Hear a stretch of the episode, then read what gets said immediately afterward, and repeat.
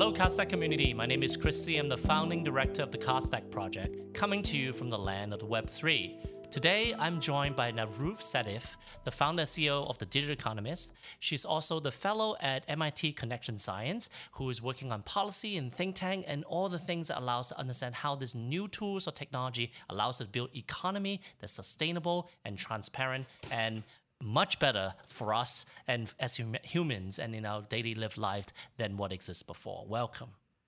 Thank you, Chris. Thanks for having me. Great to be here today. Absolutely. Uh, nice to have you here. Um, so, today we're going to have an interesting conversation about the human side of things, not just the uh, humans as we live it, but the life that we live. That is the meaning that we, we derive in, as we go through our journey. Can you tell us a little bit about what kind of made you interested in the intersection of economy and new technology? And are you an optimist that this is going to lead us to a better place? Hmm. Yeah, those are very interesting set of questions. So, I guess just to uh, go a little bit into the history of it. Um, I'm a trained economist, and um, you know, economics. A lot of people think is the study of money. It's not. Uh, they think you study the economy. No, we don't. We do. We do that too. But you know, uh, uh you know, hang in with me there. Uh, economics is really about studying humans. You know, mm. that's that's what we study the economic nature of humans and everything that we've created um, as a result of that. Money being one of the instruments to store, transact um, value, right? Mm-hmm. Um, and and so, you know, what we've seen over the past uh, couple of decades, a little bit more, is this a very reductionist, if you may, for the lack of a better term, approach to uh, doing economics. You know, it, it mm-hmm. used to mm-hmm. be sort of much broader and still is in some of um, some parts of the world, right? Um, when it comes to you know the intersection of the political economy, almost all of international policy is defined by economics, right, and mm-hmm. in resources and and what have you. Um, and so and, and now of course technology more and more uh, is is basically defining what the next wave of economic transformation is going to look like. So the global economy is being pulled by uh, these technologies earlier, the internet, of course, but now Web3 technologies um, on the direction it's going to go and uh, what it's going to look like, right? To be to be part of uh, to be part of the global economy or the national economy or the local economy for that matter.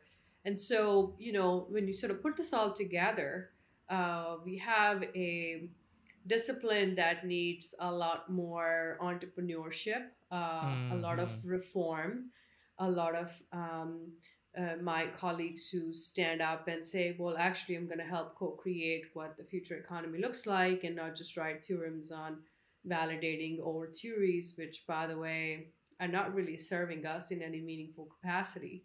And right. so I decided to be the economist who does focus on things that, in my understanding, matter. You know, one, you know, contextualizing it in the work that uh, that we do, looking at like decentralized technology, uh, a value network as orchestrated by software. Uh, there is a hope that the uh, the hu- the structure we can create between participants is more of cooperation and collaboration, according to a set of at least agreed upon rules with less prejudice about who is you know, let's say putting this thing onto the blockchain or offering a bid or whatever something or offering a service or something like that.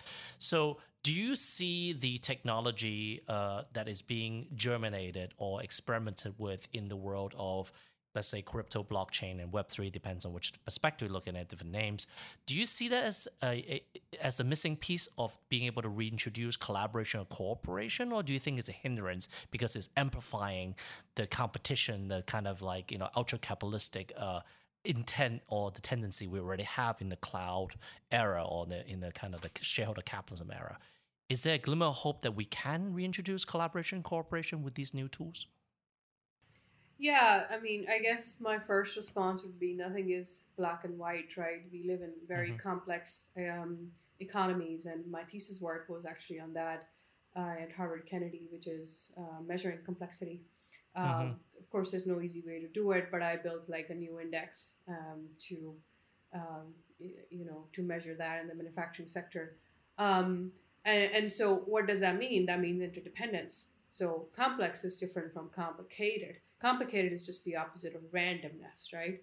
Mhm. Um, but complexity is the sort of the opposite of um, uh, a system being simple. In other words, rules are simple to understand and follow and all of that stuff. But you know, when interdependence is so high as it is now with globalization, um, Yeah. you know, you get a very complex set of um, mechanisms operating at the same time. So I don't think it's um, like the answer to the Web two world. Um, Mhm.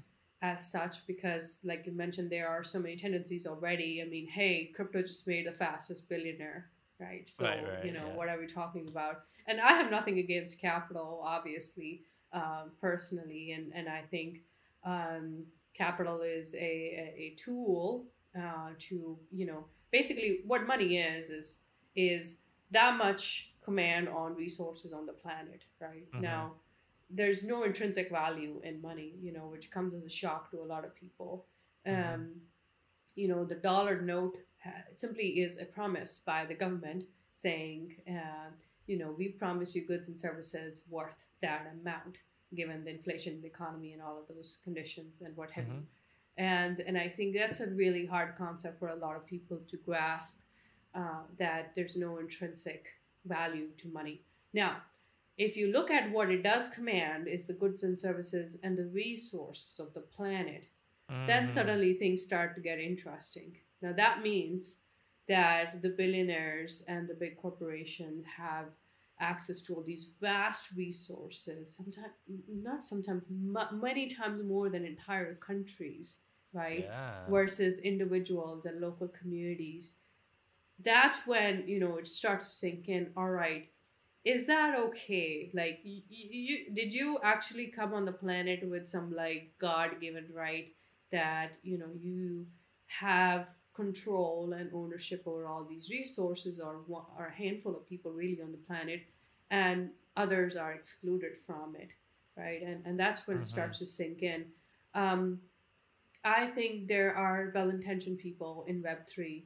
Um, I'm really looking at these technologies and so the organizations uh, that uh, I've built and I advise as well as uh, a way to, uh, you know, sort of be an anecdote, if you may, for the lack of a better term, uh, to a lot of the adverse forces, um, you know, facilitated by policy, sort of the Reaganomics and all of that stuff Yeah. over the past years, um, sort of the accumulation of wealth and resources that have that have happened, right? So I think it's this next generation saying, okay, like we're just going to create entirely new ways to build wealth, right? Uh, but they Mhm. are all benefiting from the same market forces that brought us to this point Right. at the first place. So that it's is a complicated and complex equation. Um, now, is this to say you know there's not enough interesting innovations in in the space? No, I think there are. There's enough capital and and people. So I'm hopeful. I am optimistic because, as James Baldwin said, I'm optimistic because I'm alive. What are your options? right. Right. Right. Right. You get one life and you get to fill it with things that can serve the people around and yourself and you know and and I think you should make the best use of your time here. Like what else? Like I don't know if God came and said here's the meaning of life. Uh, so as far as I know all the theories that I checked there isn't one. So, So if you're a pessimist, if you're extreme pessimist about the world, the only thing you can do is to live in a bunker. Right? so so so so or your jump choice off a building I guess or, or even even more extreme in the short end of the time, right? Like thing. So uh, being optimistic is really a great way to live because at least you can, you know, hope that the next day uh, an impact can be made, whether by you or by someone uh, uh, aligned with your interest. Um, I, I think that's I think that's a fantastic way of looking at it. Um, do you see the um, uh, the you know at the periphery and the research you're doing? Do you see glimpses of the uh, the use of technology in you know maybe in certain vertical industries or in certain type of use cases where it is really about the technology enabling new type of uh, um, let's not call it wealth distribution. I think that's an end, end, end goal of it. But the value creation and the co-creation and the value distribution, like following the path of the value creation, and hopefully not like everybody contribute value to social network and like one person gets all the money, uh, or one corporation gets all the money. Are you seeing uh, opportunities or glimpses of that model working in a smaller scale? That's a good question. I'll say this. For me, when we are talking about open source, when we are rethinking where value is coming from, who's creating it, who's appropriating it, right. how it's getting distributed, it it is an entryway into reopening that conversation that was closed by, you know, for the most part for businesses and policy, right? And it's for me, it's not even about the technology as much. It's about people right? Mm-hmm. And you know which people need to benefit the most is the other half of the planet. Right. 4 billion people, which is women. Yeah. Right? And and and you know it, it it's about all those things. It, you know because we are talking about these issues again, it it helps bring the conversation back to where it matters. And so for me, that's sort of the ultimate goal. Because like what's the point of technology, right? We have all these tech bros, tech, tech, tech, tech. But right. what are we talking about? Technology to do what? Techno- we always had technologies. We, we used to work with simple tools, and what has that has done over the years um, as tech grew is that humans got less busier. In other words, machines did more and more, so we didn't have to put eight hours. Right, that stuff mm. could be mm. done in eight minutes. Right yep. now again if you look at human issues that has opened up all sorts of that has opened up our bandwidth right? What do we fill our lives with? Uh, you can play video games or you can do social work. I don't have value attached to eat any of those mm-hmm. but you know or, or judgment attached to that. But that's basically what we're looking at. So now we have 8 billion people on the planet. Um, how are we going to fill uh, you know our time? Where it's going to go right? So and that's kind of what makes uh, a huge difference to what we end up pursuing. It's not a coincidence we're starting to see gaming become so big because you know we don't have labor needs uh, because so much is being automated right? Mm-hmm. so it's it's it's really interconnected and and it's interesting because most of these are uh, you know if if you were just like living 50 years ago most of the men men yeah. in the gaming industry would be in working in coal mines and like right. you know in transport sector and so on and so forth so those jobs have been systematically going away or being outsourced because labor is so much cheap and there's also a lot of slaves uh, in other parts of the world and right. america was able to the us was able to build on that and grow continue to witness growth based on that right and so we have this almost um, excess labor, right? That there are not enough good jobs and uh, what have you. So it's going into sectors that traditionally uh, have been very small, entertainment and, and so on and so forth. So, mm-hmm. uh, I mean, I find it interesting that with Web3, you know, we can rethink some of these uh, from, I guess, first principles. Um, but is it a solution for everything? Absolutely not. I mean, we're going to continue to see a lot more problems that emerge, and it's to some degree, it's the nature of life. Every new thing we create uh, that solves a problem, there are a lot of other problems that it creates as well. Yeah, I mean, you know, I when I when when I looked at the you know early blockchain Web three technology, uh, I also looked at it through that kind of open source lens, right? So in open source, we have this common, it's like Wikipedia, it's like little magical nuggets that happens once and they may not ever happen again, like the web, open source, or Wikipedia. Uh, and I felt like the input was all these people uh, with their you know excess time right? You know programmers or people who can contribute the code have some excess time because and then they use that cognitive surplus in a clay shirky sense and they invested in different things and and for developers and for people who can write code which again is a exceedingly small percentage of the world population certainly does not approach the four eight billion dollars uh, people you're talking about. They were able to create this new kind of common good through open source.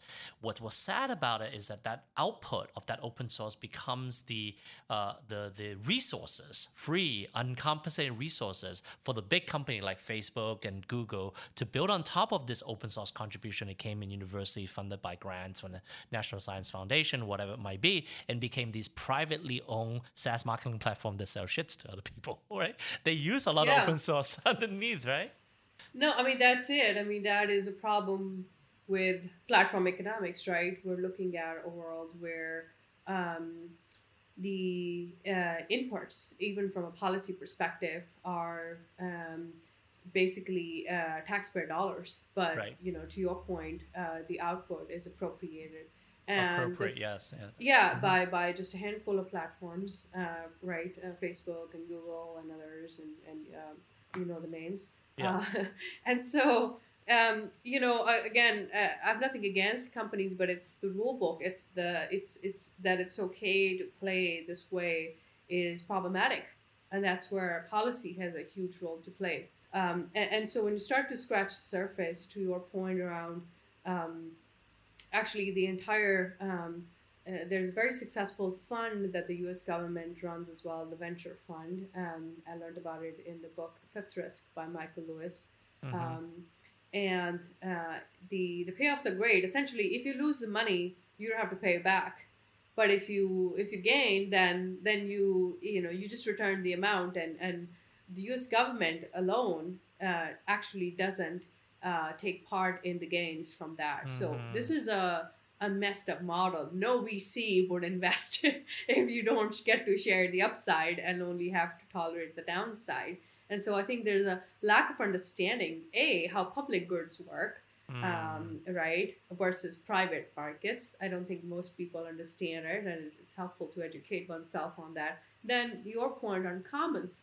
Commons are shared community resources, and I'm super glad you brought it up because Web Mhm. 3 uh, you know, blockchains shouldn't be treated as public goods, which means uh, the government has sovereign, uh, as a sovereign state, has ownership on these public goods, with the government being an agent of the state, elected for and by uh, the people, right? Mhm. Um, versus, uh, you know, uh, commons, which are community-owned resources and governed by the communities. They're not owned by Mhm. the governments, right? They're not public goods. Um, and again, what's owned by the government is default owned by people in turn. But now there's a bigger question: if we have democracy in this country or not. My my answer is no, we don't, because we are passing laws that don't have majority support, uh, right? Mhm. Whether it's Yeah. abortion laws or it's um, you know. Um, uh, guns control and what have you. So, um, and, and you know, this is pretty well known in sort of the research and academic circles. The U.S. is no longer a democracy Right.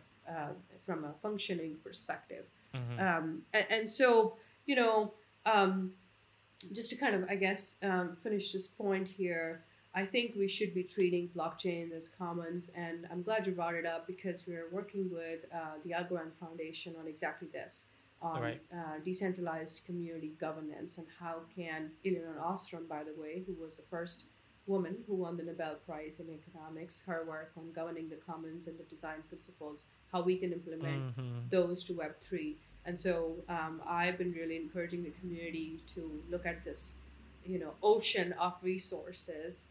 Um, and, uh, you know, there's already governance principles that we can uh, draw from and, and build decentralized systems, right? Yeah, and I, I think you know when we look at the you know the the correlated explosion of uh, DAOs and stuff like that, uh, they do very little research. so so the the voting and governance system of plutocratic, you know, whoever has the most you know money in the stack wins things is really not you know even research that way.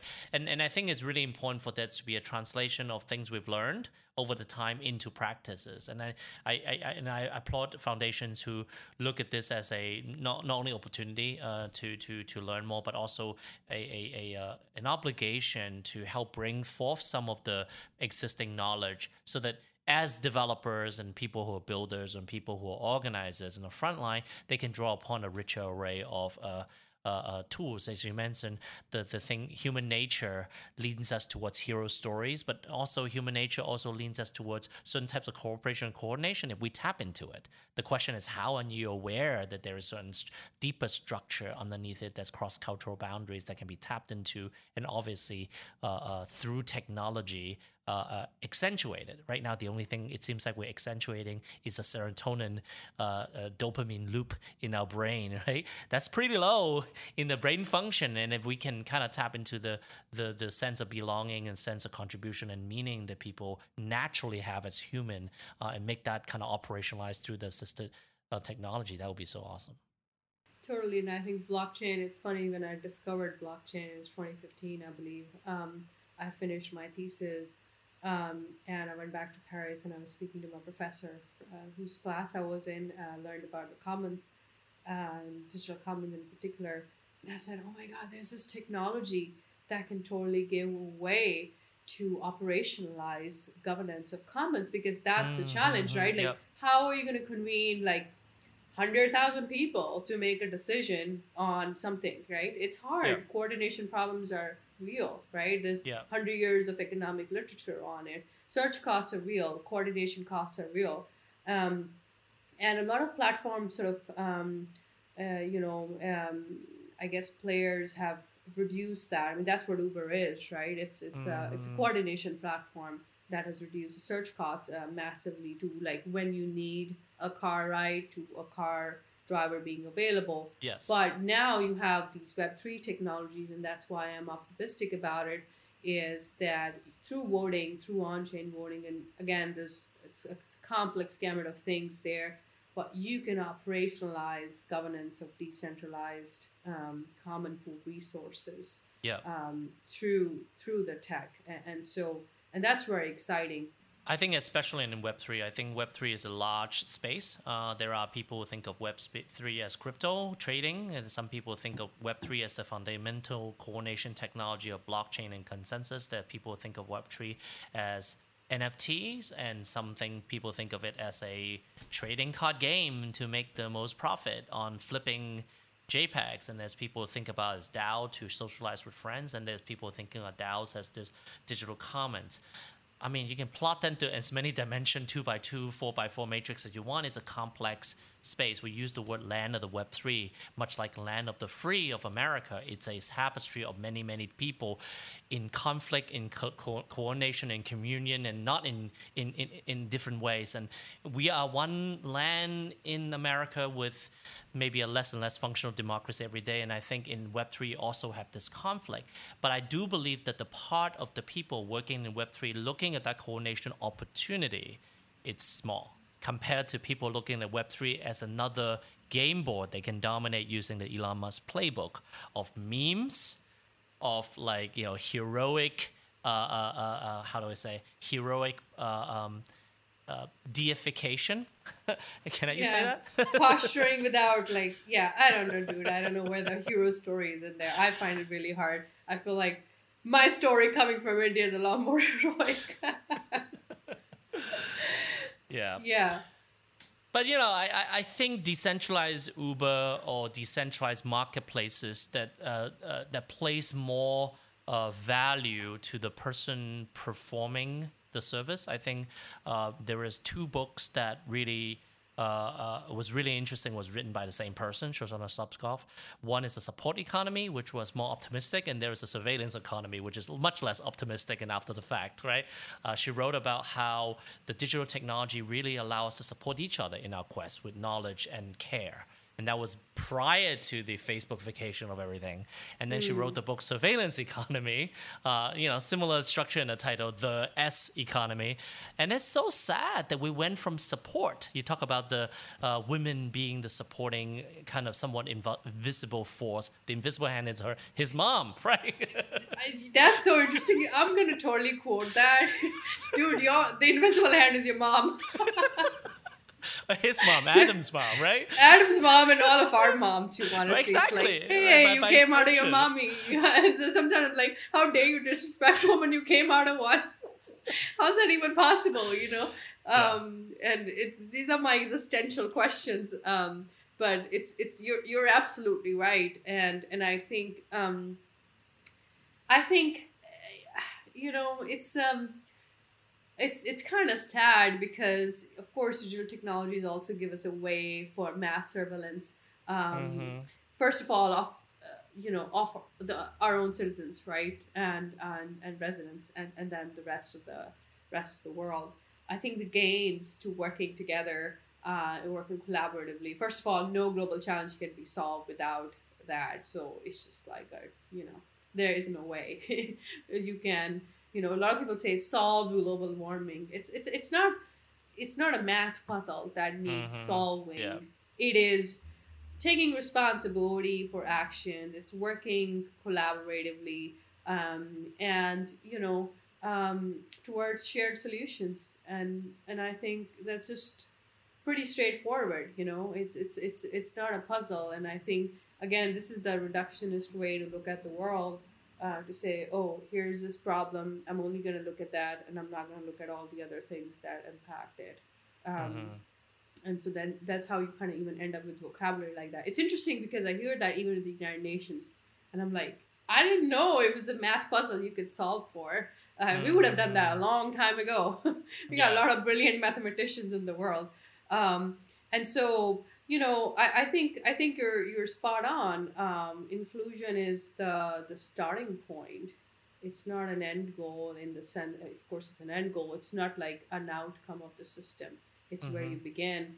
And until we recognize that, uh, we're going to be going in circles. I'm sorry to say. And, and and and I guess the other thing I really think is the big elephant in the room, at least on the sustainability front, is. Um, is a meat industry because that is 40% plus of emissions.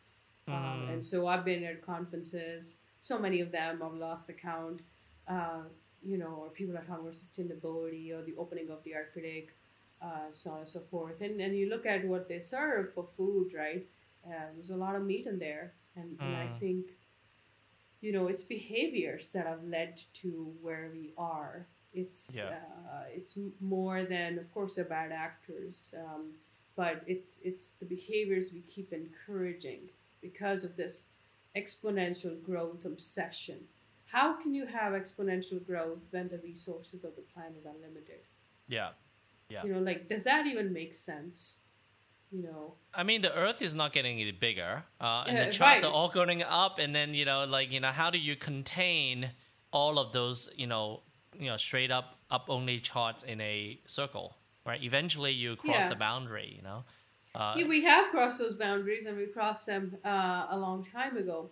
One of the solutions, maybe for the lack of a better term, uh, we did a Forbes piece on this like two, two, three years ago. What I had proposed, and this is like me wearing my economics hat, is that we keep the physical economy separate from the digital economy. We mm. start mm. to separate it. And here's why, right? The physical economy has upper limits to it. There are planetary yes. upper boundaries. Yes. Now, the digital, on the other hand, doesn't. It's the economics of abundance. Um, yes. It's a term that Melanie Swan, I think, coined. I really like it. Mm-hmm. And it gives us a way to play.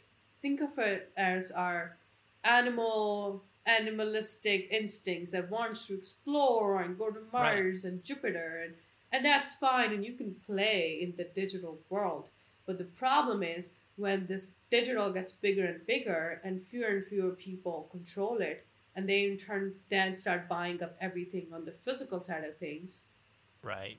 Now, like, where are the rest of the 8 billion going to go? So, yeah. you know, if we can, for example, if we can separate um, what happens in, let's say, the stock market in the US, which we saw is uh, inversely related with human well being, I think that'd be fair to say if you know the rest of the world is like people are dying in the pandemic the stock market is up if finally the economy is back the stock market is down like you know what the hell right and yeah. and i understand how the stock market works let right, me just right, say right. that and i understand what's broken yeah. with it right that's like uh, that's what I studied for 15 years. Right. Um, um, so that's an entirely different conversation. But but but long story short, um, it's it's this hedging, uh, or I should say, going against what's beneficial to humans it's what's problematic. The fact we have these adverse incentives and we've built economies and markets. So I think if we can separate the digital, right, from the physical Mhm. world, that would give us a way to move forward and let human imagination run as wild as it wants, because it does, Yeah. and not keep honestly killing life on the planet, because that's what's happening. We've lost 25% of biodiversity Uh, uh, sure. on the planet, and that's the real tragedy. Um, you know, I, mean, think about it. Like, um, let me give an example, actually, to kind of really bring that home. Um, Mark Zuckerberg keeps buying more and more land on um, Kauai, uh, Mhm. the Hawaiian island. yeah, the big one. Yeah. Uh, the, no, the, well, the actually the small one, perhaps Oh, the the, small most beautiful one. Okay, yeah, Yeah. so so you see this is this is an example i think here's a, a culture uh, i lived in hawaii for two years and it's Uh-huh. really close to my heart and you know i really got to know the locals and it's a two three thousand year old at least in recorded history um, culture that like one dude who doesn't understand how the world works you know? And i'm not just saying this because it's fashionable to criticize mark zuckerberg. He he he doesn't because he's not lived elsewhere. He Mhm. doesn't have exposure to other cultures you know? He doesn't understand what community means or or you know the fact that something that's well intended can go sideways because there is not a stable democratic institution in a conflict ridden african economy right? Mhm. so or an asian economy or latin america or even hey the us You know what I'm economy right? Because Yeah. you know it's always easier to say, No, no, "Oh, their economy's shit and their country has problems, and yeah. we're the good ones." But anyway, so I think now that that's not a problem. So because we're planning examples at home, Yeah. Um, but but long story short, um, you know we're we're seeing a erosion uh, of you know rich cultures that have evolved over thousands of years. That's really our legacy, you know, of, of humanity uh, right? Uh, the cultures, the languages, the wisdom, all of that, because you know, one dude became a multi-billionaire, um, and that's that's the sad part. And and you know, we we have to think of ways.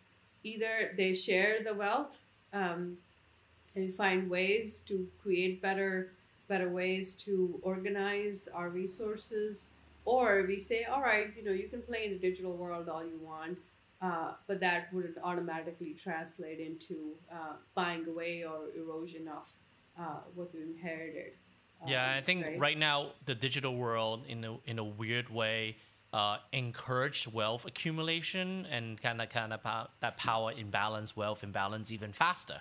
So if you want to buy up the physical world, you just play in the digital domain where there's stock And yeah, trading and go- and, exactly. and then then take your money and buy. I mean, it, uh, Bill Gates done good. Yeah, that's what they're doing, right? Good thing. So they're buying land, they're buying farmlands, right? So yeah so yeah they definitely exactly. understand he's the biggest farmer on the in the us right so i get that right like so using digital domain and microsoft office and words and templates and using that to translate to owning you know productive farmlands in in the most you know fertile region of america or wherever else was beyond so i get that because you know money is fungible in digital domain but i love this idea that if we can shape the digital economy going forward in a way where we encourage more diversity inclusion and fair distribution like fair rewards of labor better mapping between contributors and and rewardee. Uh, i'm making up a word. Uh, uh, right now that's not really you know really well mapped right? The person who contribute to twitter on instagram and tiktok are not the rewardees uh, of that thing and that shareholder capitalism and or even like the the biggest player the biggest influencers on the platform gets all the value. But there are new rules we can set within this digital do- domain that hopefully not only make it fairer on the digital domain and make it funner to you know in this land of abundance but also prevent this extraction from the digital domain to buy up in the physical domain even more so right uh, so i think it does two things it makes the digital domain more fun and then it prevents for capture through the digital domain as the shortcut Yeah, yeah, absolutely. And I think, you know, I think about this every day, and it's gonna be a. Again, I'm optimistic, but it's it's gonna be a long fight if we try to sort of fit the, you know, what they say, the circle, the square peg thingy, or the other way around. And you know it's it's so much harder to say you know uh, okay now let's bring women in or you know um, people of color in or different orientations in and geographies and, and what have you right? Um, then to change the rules of the game right? And and that's that's going to need policy. There's there's i don't think there's any other you know shortcut to that. Um, and um, yeah it's this is kind of where we need human imagination. Yeah. so that would really be my call to action uh, to the community as well that this is what we need to think through. Um, and it's not about you know being um, unrealistic. Uh, it's to recognize I, I think one of the problems is a lot of people don't study history.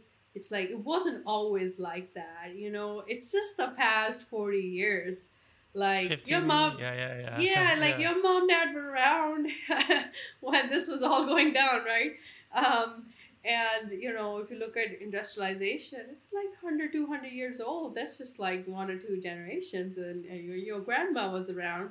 So you know, it, it this is this is not a given the way things are. So um, so I do think we can do better. Um, Yeah. And we could do a lot better than where things are. And we need to find ways uh, through all channels possible to us uh, to better organize ourselves and, you know, our resources on the planet.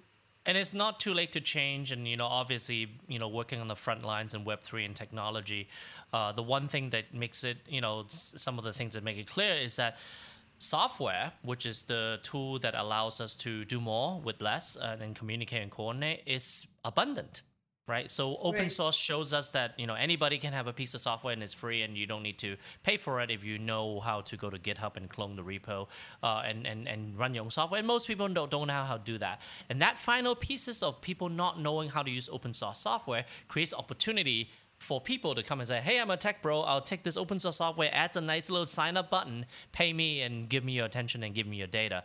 So I think it's really about like you know, but there's abundance there. It just have fake scarcity. Whether it's a fake scarcity, SaaS companies coming in or crypto people saying, "Hey, let's take the real world scarcity of gold and translate the real world scarcity of tokens and NFT." Well, but we're in a world of abundance. Couldn't we play by different rules than the rules of emulating scarcity in the real world? So I think we. St- I think we should really lean into or really embrace the abundance of digital space, digital tools.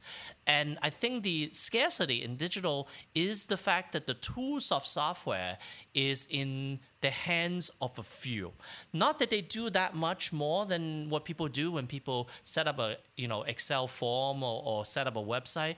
They're doing a lot of software development that used to be requires engineering team and the capitalist, you know, needing to invest five to ten million dollars to make a website. That used to be true in the dot com boom, and now you can do it with WordPress. I think the more we can put software and demystify it and make the creation of new software tools in the hand, whether you call it no code or easier tools, I think that would let more people participate in the value creation through software where they create the software or at least they assemble the software. So uh, it's a very you know as a person who have a computer science degree that's that that can code i don't do that anymore i see the power. It's it's still it's it's kind of a priesthood of sorts. And i do mean that in a little bit of leaning male right in a way. Um, not necessarily catholic church maybe if you go to evangelical it leans male. Uh, that's not long-term healthy. If that is the tool like you know the knowledge of the bible and writing and printing and manuscripts and stuff was in the monks right? The priesthood right? And when that became more popular we really included more people. And i feel like software needs to break is kind of a, a, a priesthood and become something that everybody can do.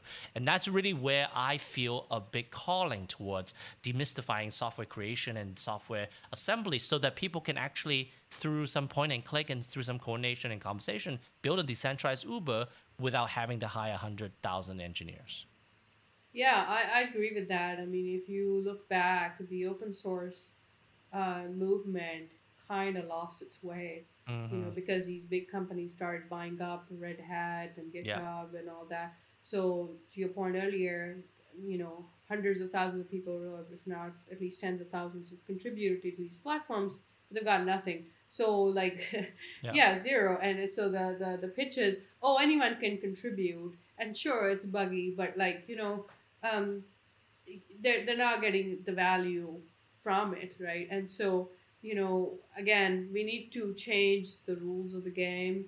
Um, and we've learned how easy it is for basically a handful of people to you know go in and, and buy up this and actually there's a fascinating book that i read and you know was angry reading it uh, called the man who broke capitalism Mhm. um, which I'd, I'd recommend reading if you want to like understand the past 40 years of sort of hollowing out of you know um, corporate america um, sort of like the capture the Mhm. uh, earnings management, the, um, you know, uh, not paying taxes, and how all of that, and you know, a lot of people talk about public-private partnerships, but then if you're too influential as a private entity and you convince government or you have like your bros in there saying you don't have to pay taxes to the government, and see that's that's that's why it's all interrelated, right? Mhm. now the government doesn't have enough money to fund you know education to Right, do right, right. what you just talked about make software maybe accessible Mhm. and so and on and on and on right um, and that's sort of what um, we're we're dealing with honestly i mean that's so much broader than web3 so much broader than software as a way of you know salvation if you may to bring everyone in the fold. The truth is most of the people would be left behind. This is hard stuff you Mhm. know. Not everybody's going to become an expert software engineer. This is a handful of people that are having these conversations if you look at the broader world right? And Mhm. so you can go in and say oh yeah i'm going to run to like build the first this and first that and there's a long tail behind which is sort of the approach i see but look at it for what it really is. This is difficult complex stuff.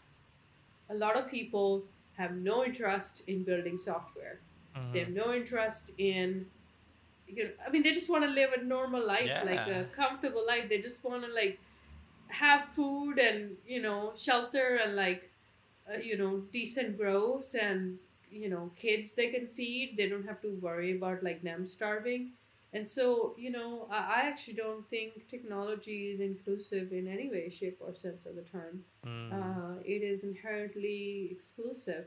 And yes, we need more diversity in people who build it so it can serve better. And we have enough data, empirical evidence to say, um, you know, when there's like at least 50% women uh, on the table, you know, the end goals are much better uh, for the users and more profitable. So we have all of that Mhm. um, but at the same time you know um, it's i don't think it's tech that is our like self-actualization tool in Yeah. life you know it's probably if anything it's the arts it's the humanities it's becoming better at things um, uh, and and you know um, and and you know i guess you can interpret it the way you want but it's because that's what contains the entirety of uh, human life so um, so yeah, you can study your mathematical formulas and, and economics and computer science and the coding languages, but that's just a minuscule of sort of the human experience. And I think that's interesting also about Web three. If you look at it, um, the the VC firms that advice I've been telling them like early on in 2020 that we're due for like arts revolution, right? Mhm. and the creator economy is going to get big. And sure enough, it, it, it did blow up. And so you'll see this that Web3 is all about experience. Mhm. It's all about, you know, capturing what traditionally used to be the physical experiences, in person experiences in the digital domain. Because, again, it's not tech, it's the entirety of human experiences that's much broader and representative of human life, uh, right? Than it is, all right, who's contributing and what's the business model sort of conversation.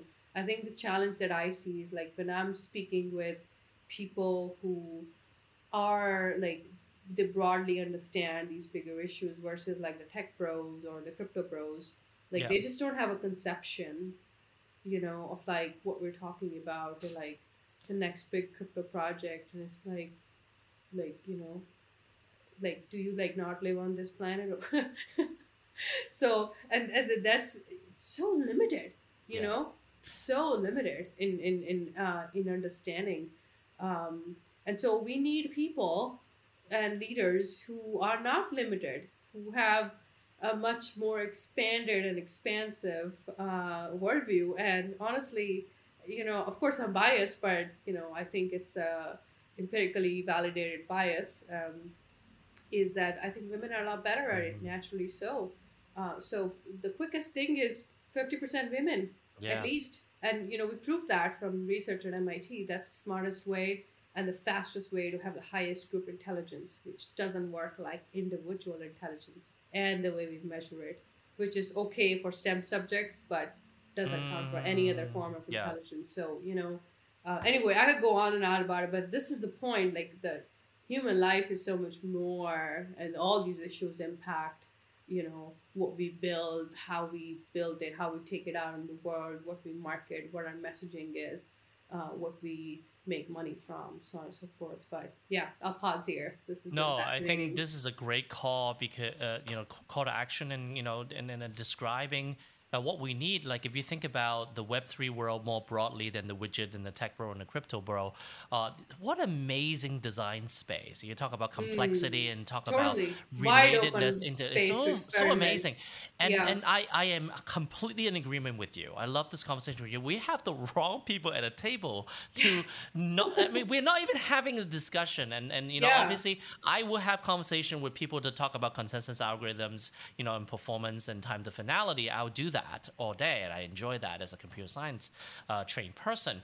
Uh, but you know, I do believe that the the missing part. Uh, maybe some part is ease of use, some part is about transparency, but a lot of it's about saying, what are we actually trying to do with right, this digital right. domain and this digital uh, split off world or co- connected in whatever ways? And we need more people uh, to provide more perspective and more understanding, both academically but also in a lived experience. You know, I believe in this that software permeates every aspects of our life. We talk about software as this kind of like you know other things, but the truth is, all around the world, people are interacting with the world on the smartphone.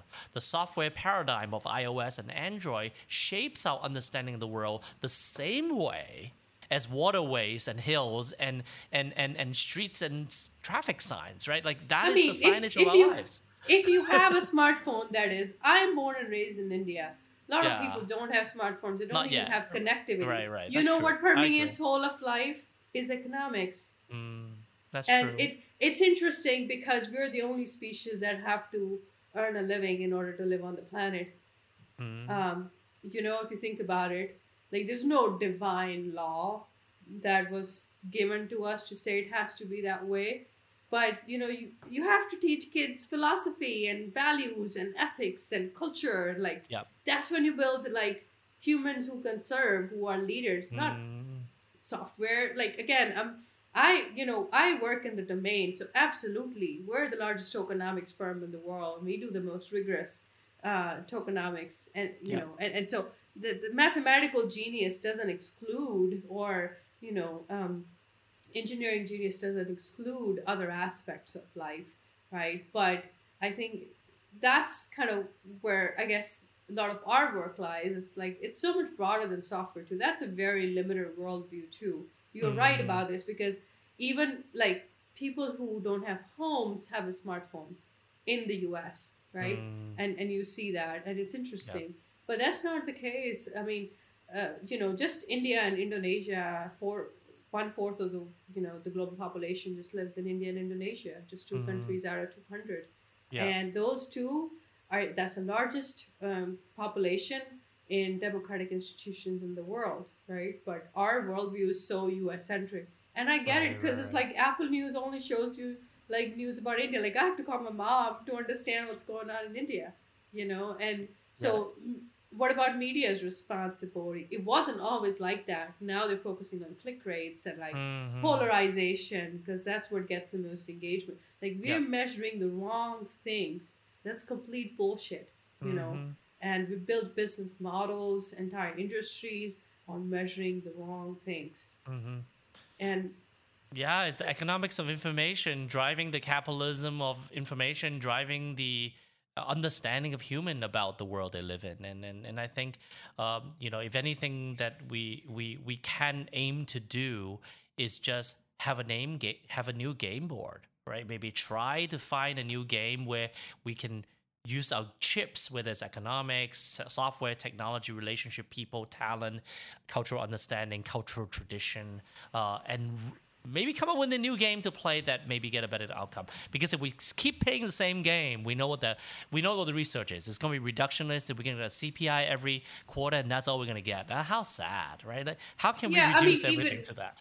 even this right even this like uh, it's interesting you you said game board right Yeah. i mean for me i think of uh, and that's just me right our, our experiences color what we um, what we interpret things as um, i think of like a mckinsey consultant person going in and treating real human issues as uh, a game because Yeah. here are the pieces of the puzzle Right, and right. hey i'm here with superior intelligence which is why i get paid 300k right, a year right, right. and so I am going to tell you how to rearrange, reorganize pieces of the puzzle so the game can serve better. And you have to pay like a million dollars uh, to my company for that. Now, right. hold on for a second here. Okay. They're real humans, right? There's real suffering, unimaginable suffering most of the times that people have no exposure to Mm. um, you know when you and, and that's why i encourage people to travel travel as much as you can and travel to the developing part of the world you know just, just to get a sense of reality honestly um, and so eh, you know so again it's different right because it's not a game board and you sort of zoom out and have a full view actually you don't have the full view Mhm. that is the starting point. You don't understand what it is to be in somebody else's body, to live the way they live. Like, think of differently abled people, you know, the entire spectrum of human intelligence, worldviews, you know, it's like, it's almost like the other is not human enough for us Mhm, right? mhm. it's it's you know the issues are not real enough they are pieces of a puzzle the vocabulary itself like I, I pay attention to all these things is is because language is the way we interpret the world right that's the Yeah. tool we have Mhm. and that's the, the way the, it's a thinking tool, right? I mean, that is the only tool we Yeah. have other than, uh, you know, our own like direct sensory input. So if I say red, you immediately think of the color red, right? If I say orange, you know, uh, a certain part of your brain gets triggered that thinks of the fruit orange, the color orange, the smell of orange simultaneously. So it, it sends an electromagnetic signal in your brain that triggers a certain portion. And so, you know, that's the thing. Like language is a way to as an entry point into that. And, and so it's important that we um, start with frameworks and tools and, and even our linguistics on where the other is real, right? Mhm. Because it's it's not real. I, I totally understand what you're saying. Like for Wall Street, the rest of the world is not really real. The stock markets is a game to play, and it's Mhm. fun, and it's you know you can take risks, and it's aggressive, and that's what I was talking about, separating the physical and the digital, because the trading and what happens to the stock markets here affects. Uh, you know, think of commodity futures, for example. That impacts what uh, people are going to purchase and what Mhm. that does to farmers in turn, Yeah. and so on and so forth around the Yeah. world. You know, almost immediately, right? Like you know, the Yeah, next day you sell it, and it's like I'm not buying this for this price because the future said that kind of thing. You know, Right. So so it, you know that's that's the problem. Um, and so unless that changes, or we have conscious, conscientious humans and and places where you know it impacts others. Um, I mean, boys can play their games in the Mm. basement. Who cares, right? But if they're making decisions on their our lives, that's problematic, and it affects all of us. You know, if you look at inflation, if you look at prices of, uh, you know, our generation's now probably gonna buy a home anytime soon. right. Um, Yep. So No, I, I think thank you very much for your time today and to give us a perspective to zoom out even more, right? You know, we think some sometimes we think of, you know, thinking about technology outside of a SaaS marketing platform is zooming out and looking at more than the Facebook fan company is zooming out, looking at the US as zooming out. There's like two more levels of zoom in. When you zoom out, you see an Earth, the beautiful blue ball in the middle of nowhere, and it's like Yep, that's what we're trying to do. And the people in there, that's, you know, zooming all the way into the mother, trying to use her very visible hand to feed Adam Smith while he said, No, Right there's on. no hands. So we bring it full circle to that. So thank you so much for your perspective and your time today. Uh, this has been so enlightening to me, and I'm I'm glad we're able to discuss something that seems uh, maybe a little bit disconnected with the Web three world, but I think the opportunity of whatever the word Web three means really is rethinking the web of interdependency of the of the world with value being included in it right? Like that's the the money part it's a tool but it's a tool that now we can make programmable and make uh, uh, uh, uh, flexible in a way that legal contracts and trading and regulation and regulatory capture sometimes doesn't allow for that flexibility in that iteration. So uh, as a person on the front line building i'm optimistic about our ability to reshape the tools of money to reshape the tools of relationship communication to maybe make an attempt at zooming out all the way to the earth that we live in and zooming in to the lived experience of everybody's lives. Great. I love that. Thank you for that. Thanks for inviting me, Chris. Thank you. And as always, we thank the community for your time and attention. Uh, we do this every week uh, with a premiere on YouTube at 9 a.m. Eastern Time. Uh, and uh, thank you very much uh, for your time today. And uh, until next time, take care.